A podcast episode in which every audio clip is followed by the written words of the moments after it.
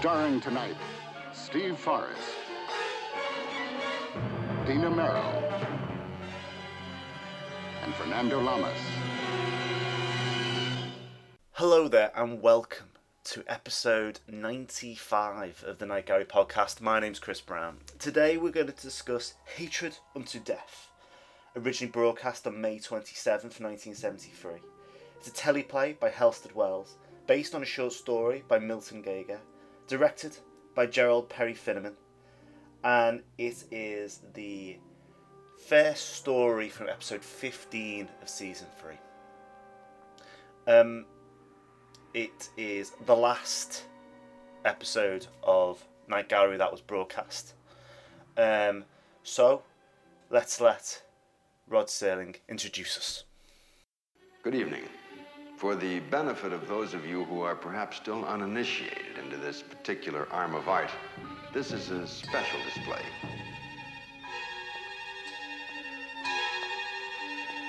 Now, anyone can show you a Rembrandt or a Picasso or a Jackson Pollock, but uh, we dig much deeper with our paintings, frequently six feet underground, as is the case with this painting.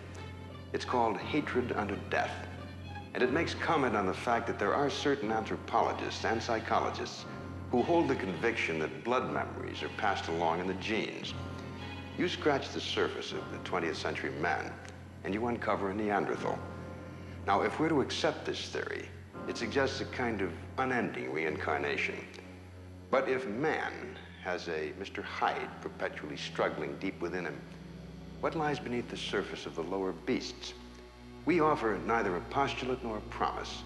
We simply suggest that you watch and listen. This is the Night Gallery. We're in Kenya, but it's a Kenya that looks suspiciously like the backlot of, a, of Universal Studios. Um, we have two anthropologists, Ruth and Grant Wilson, a married couple. Um, they are returning to camp when some natives um, grab their attention.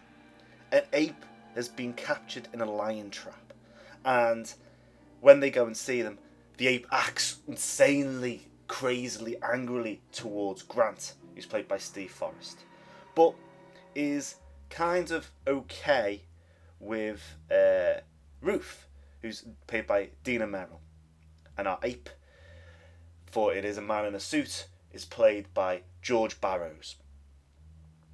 There's something going on here. It's an unusual uh, trinity, I suppose you could say.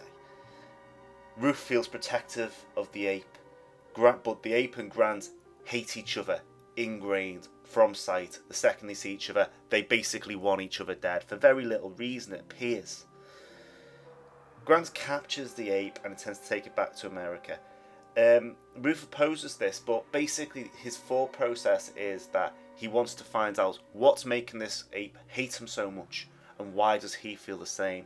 Uh, but also in the back of his head, it appears that he really just want him destroyed. Grant, I beg you, let him go. No, I need the money. You don't need the money. $4,000? $4,000 would give us time to write our book. You mean you'd sell him to a zoo? Darling, that's against everything we stand for. Look, you, you don't have to do this. I, I beg you, cut the ropes and free him. Shut up. This godly creature. You torture him by, by locking him up in a zoo. Not a zoo. It's the Neurological Institute. Ramirez would like him. He's never had a gorilla there before. You put microelectrodes in his head, there's no telling what you might find out. Maybe why he hates me so. Maybe why I hate him. So we're now in America, and our gorilla has a name, Engie. Um, Grant is pretty much adamant he wants uh, a man called Dr. Ramirez, who's Fernando La- uh, Lamas, to basically commit animal testing on the on the creature, get into its brain and, and muck about. Meanwhile, Ruth seems to be bonding considerably with the animal, um, talking to him, telling stories. A story of uh, in one place, um, two apes who fight for the love of a female gorilla, and how one trap one pale one traps the dark one in a pit and stones him to death. This story upsets the animal, and um, Ruth, rather foolishly, uh, manages to let them escape. He was hairy and dark like you once, a long time ago. You remember me? You fought him. You fought him in the moonlight forest opening, from tree to tree. And why, ye? For her, she was dark and fuzzy and beautiful. And you fought him for her and to be head of your tribe. But he, he conquered. He won the fight and he won her. And he dug a pit. And he trapped you. And he stoned you to death. Me. Shh, boy. All right. Come on. Ruth phones Grant to let him know, but all he can hear, all Grant can hear is screams. So he grabs his gun and uh, heads out to try and capture the animal. And what follows is a uh, a game of cat and mouse between man and gorilla, as they they they stalk each other through the this uh, this testing lab, which looks suspiciously like the prop room at Universal. And finally, he fires three bullets into the ape's chest, uh, and the ape collapses. Believing he wins, he's won. He starts to walk away. Engie, in his last gasp, grabs hold of the man, lifts him high, and impales him on some horns.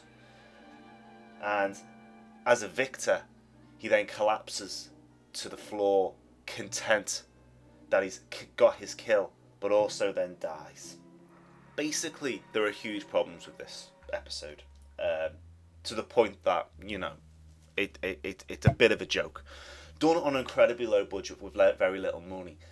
The um, to do to do any kind of story of a gorilla doing these kind of things, you need to be very very conscious and very aware of the problems that might be there. And in this case, the problems almost certainly would be um, making a gorilla look like a real person rather than a man in a suit. And um, in, in, in this case, it doesn't happen. Uh, It looks like, well, the man who plays it is George Barrows, who is a stunt worker. And he has like a fright wig on, and it, it looks plastic. It's a very poor. It's a kind of suit, you know, a, you know, you could get for like a kissogram would have, in truth. And it's it frustrating in the maximum. And I don't even know, even if you know, with a lot of money, I think this script would be incredibly difficult to carry out. This idea of an you know, animosity in the blood almost that you know from a previous life, you can do this showdown is is reasonable, but it's poorly handled. Halsted Welles, you have to say, did write The Sins of the Father, so he was a he's a talented writer, but he's unable to translate that this concept from the original story into something that is uh, is believable and also not very corny. I mean, it is incredibly corny. Um, there's and also there are incredible problems on the on the set of the story as well. It was summer. Uh, Finnerman says, "I had trouble on that show. I should have had two guys in gorilla suits because it was about 100 degrees on the back lot that summer, and this guy who had the gorilla suit could only work for about five minutes at a time, and then he would practically collapse. I had to have three or four cameras shooting every time to cover myself wide, medium, close. And I didn't like to do that because I don't believe in shooting a long shot and then going in for a close up on the same angle. I think that's terrible directing, but I had to do it to get to get through the show. Um, the problem that those problems, particularly with you know something that's so heavily involved in the gorilla suit, um, basically means that they had to shoot very quickly in the. Um, it's meant to be the warehouse of a museum, but uh, it, it is the prop room. It's blatantly the prop room, and um, you know, he he they really struggle to to get any kind of action or direction or make it look good. Um, I think it doesn't. I mean, you know, would it matter really if he'd had all the time in the world to shoot it? Would it been any better? I don't know. Um, let's go through the problems with it then. First off, um, the gorilla is terrible. The script is clunky at best. The concept, but that's mainly due to the concept, which is weak in the first place. The acting is a struggle, but again, you fight. You know, you're talking about this life and death battle against a gorilla. That's obviously a man in a suit, so that's not going to help.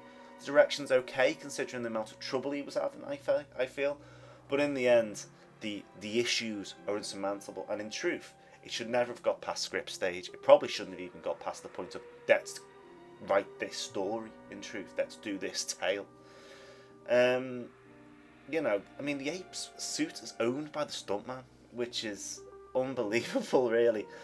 Um, and another point, Leonard Nimoy originally got asked to direct this story um, before it went to Finnerman. Uh, would he have done a better job? I don't think so.